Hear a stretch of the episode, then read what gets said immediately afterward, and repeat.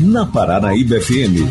Conexão UFV. Como em toda segunda-feira, a gente tem o Conexão UFV aqui dentro do programa Em Boa Companhia e hoje a gente recebendo aí a professora Ana Paula. Hoje ela fala sobre aí a viabilidade econômica versus nutricional. Uma alimentação saudável custa caro. E a Ana Paula, ela é mestre né, em nutrição e saúde aí pela UFLA. Deixa eu cumprimentá-la aqui, é, ver se está tudo ok. Bom dia, Ana Paula, está me ouvindo direitinho? Bom dia, Silvano. Estou conseguindo ouvir sim. Você também me ouve bem? Sim, estamos ouvindo então ao outro bem, graças a Deus. Né? Bom dia os ouvintes da Rádio Paranaíba. É um prazer estar aqui hoje conversando com vocês. Seja bem-vinda, tá, Ana Paula, aqui no nosso programa, tá? Pode ficar tranquila, viu? Aí para você expor o assunto de hoje sobre nutrição, né? Um assunto muito bacana aí, fique à vontade, tá? Tá bom, muito obrigada, Silvano. Então, Silvano, muitas vezes a gente escuta assim, né? Ah, uma alimentação custa caro, ou talvez eu não consiga ter uma alimentação saudável porque a minha cidade me oferece poucas opções, né?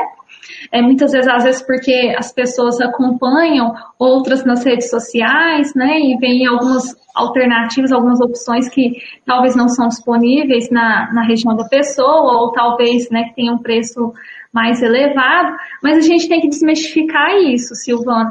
A gente consegue sim ter uma alimentação saudável, é, gastando pouco, com alimentos aí disponíveis na nossa região, muitos deles que estão encontrados aí na, na, nossa horta, no nosso quintal de casa, né? Então a gente tem que desmistificar essa questão. E tem em mente duas coisas, Silvano, que eu gosto sempre de falar. A primeira é que nem sempre o preço de um produto está diretamente associado ao seu benefício. Né? Tem várias questões relacionadas aí por trás do preço, e nós temos também várias pesquisas, aí eu incluo a minha pesquisa de mestrado, né, que nós avaliamos aí é, principalmente a capacidade antioxidante, que é uma a capacidade que o alimento tem de eliminar ou, ou neutralizar os famosos radicais livres, né?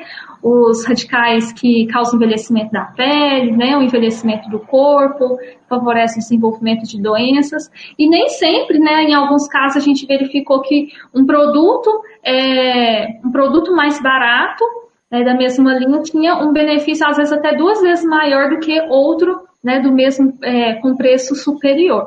Então nem sempre a gente pode fazer essa associação. E a segunda, que eu acho a mais importante, Silvana, é a gente ter, a gente ter no, em, levar um lema aí para nossa vida, né, de descascar mais e desembalar menos, né? Então a gente é, ter os alimentos in natura. O que, que são os alimentos in natura? são os alimentos que a gente é, consome na forma como a natureza oferece, né, sem passar por modificações. Ter eles como a base da nossa alimentação, para que a gente possa estar tá oferecendo aí para o corpo todos os nutrientes que nós precisamos, né, estar menos expostos aos, é, ao excesso de açúcar, aos conservantes, aos aditivos, corantes, que principalmente os ultraprocessados, né, oferecem aí. E aí, fazendo um link, Silvano, com o projeto Envelhecer Bem na Universidade, né, a, do projeto sobre a coordenação da professora Luciana, juntamente com a professora Virgínia e a discente Ana Clara, a gente faz uma relação aí direta, Silvana, entre alimentação e envelhecimento saudável. Né? A alimentação ela é um determinante para que a gente possa ter um envelhecimento bem sucedido, né? Então, um envelhecimento com menor risco para as doenças, né? Um envelhecimento que permite uma participação ativa na sociedade, nas relações sociais. Então, a gente tem que ter esse cuidado aí com a alimentação, pensando no nosso envelhecer. E aí, Silvano, hoje eu queria, né, pensando nessa questão, né, na, na, ideia do projeto, nessa relação que a gente discutiu, hoje eu queria destacar alguns nutrientes que é, são fundamentais e, e, sofrem uma certa alteração, o corpo, né, com o envelhecimento, ele sofre algumas alterações fisiológicas, é natural, né? E aí alguns nutrientes a gente tem que ter uma atenção especial quanto a eles, e eu vou citar algumas fontes onde a gente pode estar encontrando esses nutrientes. Aí, Silvana, eu começo com o cálcio. O cálcio, ele é um nutriente que tem diferentes funções no nosso corpo, é, eu destaco aí a, a saúde óssea. A partir dos nossos 30, 40 anos, a nossa massa óssea tende a, a diminuir, né? A gente perdeu um pouquinho. Então, a gente tem que estar garantindo essa oferta diária do cálcio, juntamente com o fósforo e a vitamina D, para a gente estar amenizando essa perda óssea. E onde que eu encontro cálcio? Né, eu consigo, a principal fonte de cálcio é, é, o leite e os seus derivados, né, eu destaco aí o queijo, o iogurte, é onde a gente põe, é onde a gente encontra a maior quantidade de cálcio e um cálcio que é bem aproveitado pelo nosso corpo. É, quanto ao, o, a essas fontes, né, aos lácteos, eu destaco, eu quero ressaltar uma questão. Né? Com o envelhecimento, a gente tem um acúmulo de, de gordura no corpo, principalmente no, no, na região abdominal. Então, a gente tem que estar, né, estar dando preferência por aqueles lácteos que sejam é, mais magros, né, que não tenham uma quantidade elevada de gordura. Então, pensando aí no leite, por exemplo, né, o leite, a gente, pensando no, no leite de caixinha, né? É, quanto ao teor de cálcio, se a gente for comparar leite é, integral com o leite semidesnatado, a gente tem o, o, teor de cálcio são bem semelhantes. O que muda mesmo é a questão do, do, cal, do da gordura. Então, se a gente puder dar, é, escolher o semidesnatado, é uma alternativa melhor, pensando nessa questão.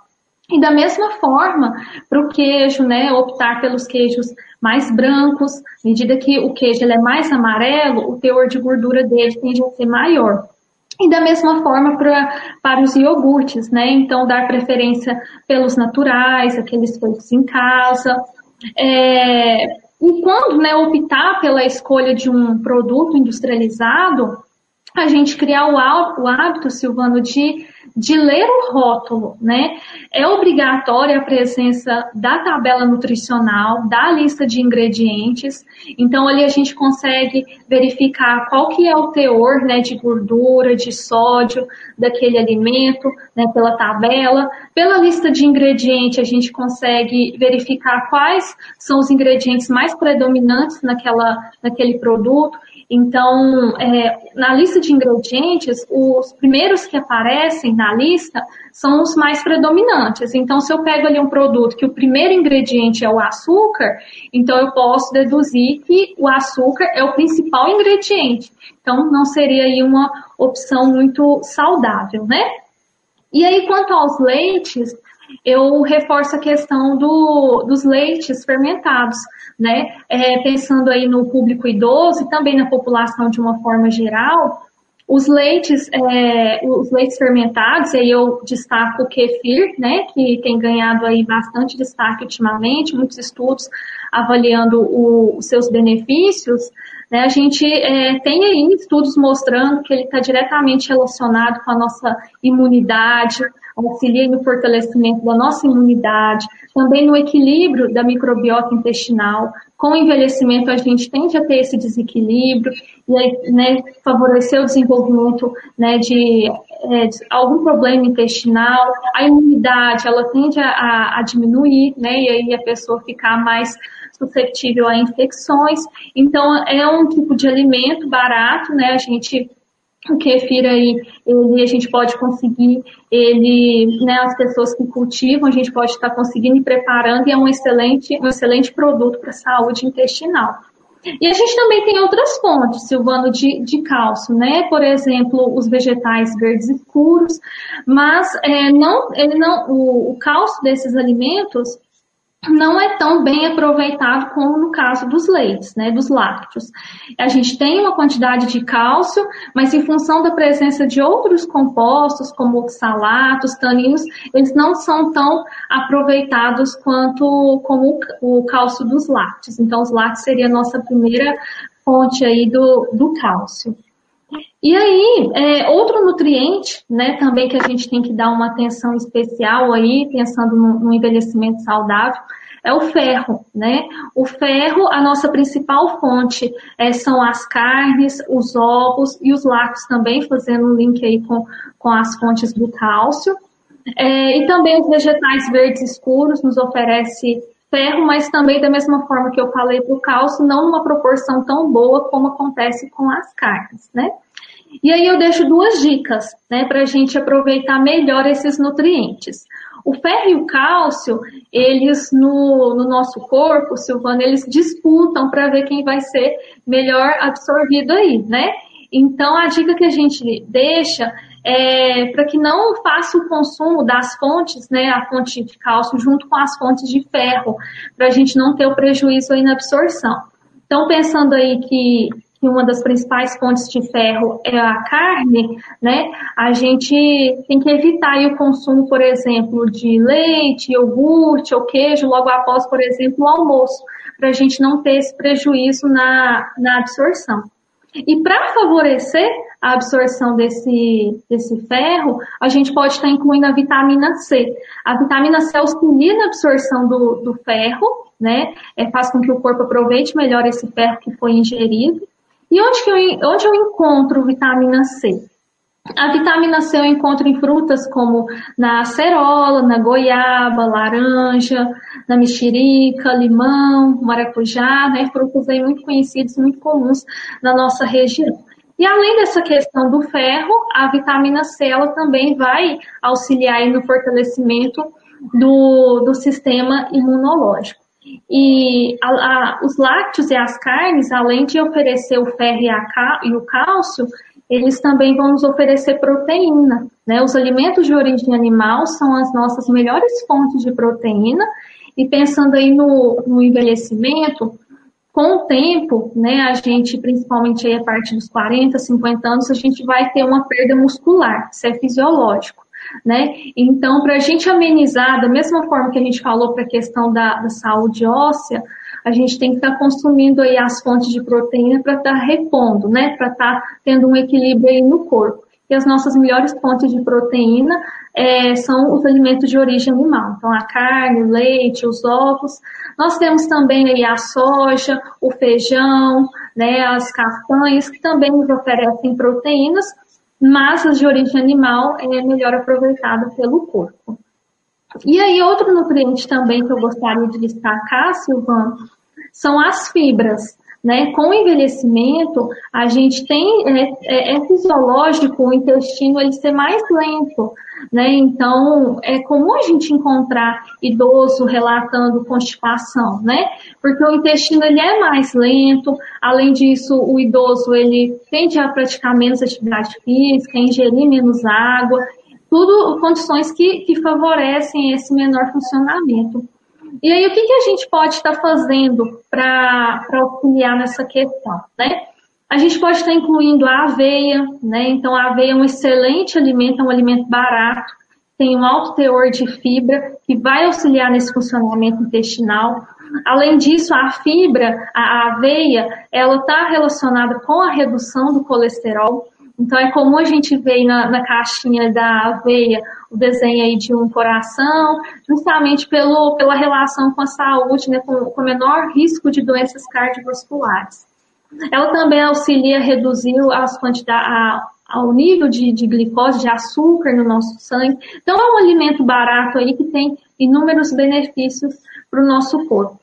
Pensando também na, nessa constipação intestinal, a ameixa é um excelente alimento também, né? A ameixa, além da fibra, ela tem uma espécie de um ácido que também favorece o funcionamento intestinal. Então, incluindo aí ela na alimentação ou fazendo um suco, né? Vai ajudar bastante. Além de outras que a gente já ouve falar bastante, né? Que é a laranja, o mamão, né? O feijão auxilia nesse funcionamento. Muito bem, tá? Então, então é, é não fica caro, né? Ó, para você que está seguindo aí, é, lutando com a balança, né? Dá para você fazer um regime, né, o, o, o Ana Paula, gastando pouco. Gastando né? pouco. E sem passar fome, né? Porque tem gente que acha que para fazer regime tem que passar fome. Tem, assim, tem que passar fome. É diminuir, né? É diminuir o que você consome durante o dia, né? É, acostum, é acostumado a consumir durante o dia, né, o Ana Paula? Isso, é tudo questão de equilíbrio, né? Na verdade, a gente né, ter uma dieta muito é, restrita, isso pode trazer outras complicações, né? A gente, uhum. o emagrecimento muito rápido, ele está associado a outros problemas de saúde, então tudo, tudo é questão de equilíbrio e a gente tem que estar tá aí com, com um profissional para poder orientar melhor. Uhum. Ou se voltando com, com a questão da fibra, eu queria destacar também outros dois alimentos que são baratos, aí a gente encontra com facilidade, que tem vários benefícios, que é a chia e a linhaça, né? São alimentos, aí são sementes que têm um, um alto teor de fibras, né? Então auxilia nessa questão que a gente falou do funcionamento intestinal. E a, a, a linhaça e a chia, ela tem o ômega 3, né, o ômega 3 é uma gordura boa, né, que nós temos nos alimentos, que ela está associada, né, à redução de colesterol e, a, e consequentemente, a um menor risco, né, ao desenvolvimento de doenças cardiovasculares, doenças inflamatórias, né, por exemplo, as doenças inflamatórias do intestino, gota, artrite, né? E são alimentos fáceis de serem encontrados.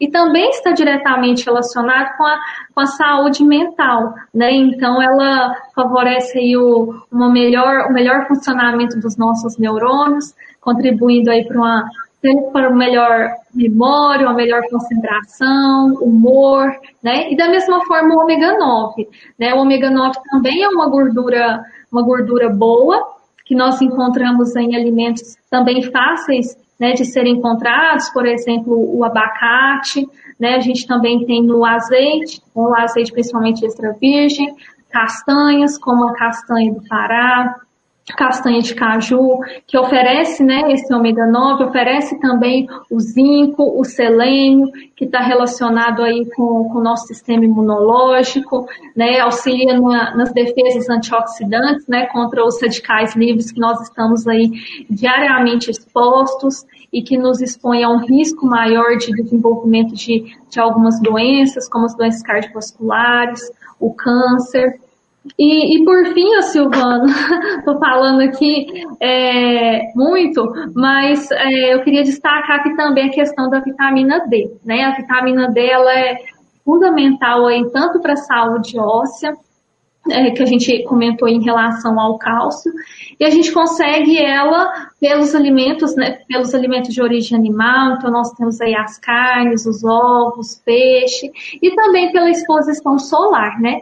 A gente consegue sintetizar a vitamina C mediante uma exposição solar aí de aproximadamente 10 minutos, né? Desde que não seja num sol muito forte, né? Sem protetor. Principalmente agora, né? Principalmente nesses últimos dias, né? Toma muito cuidado, viu, gente? Toma muito cuidado, né?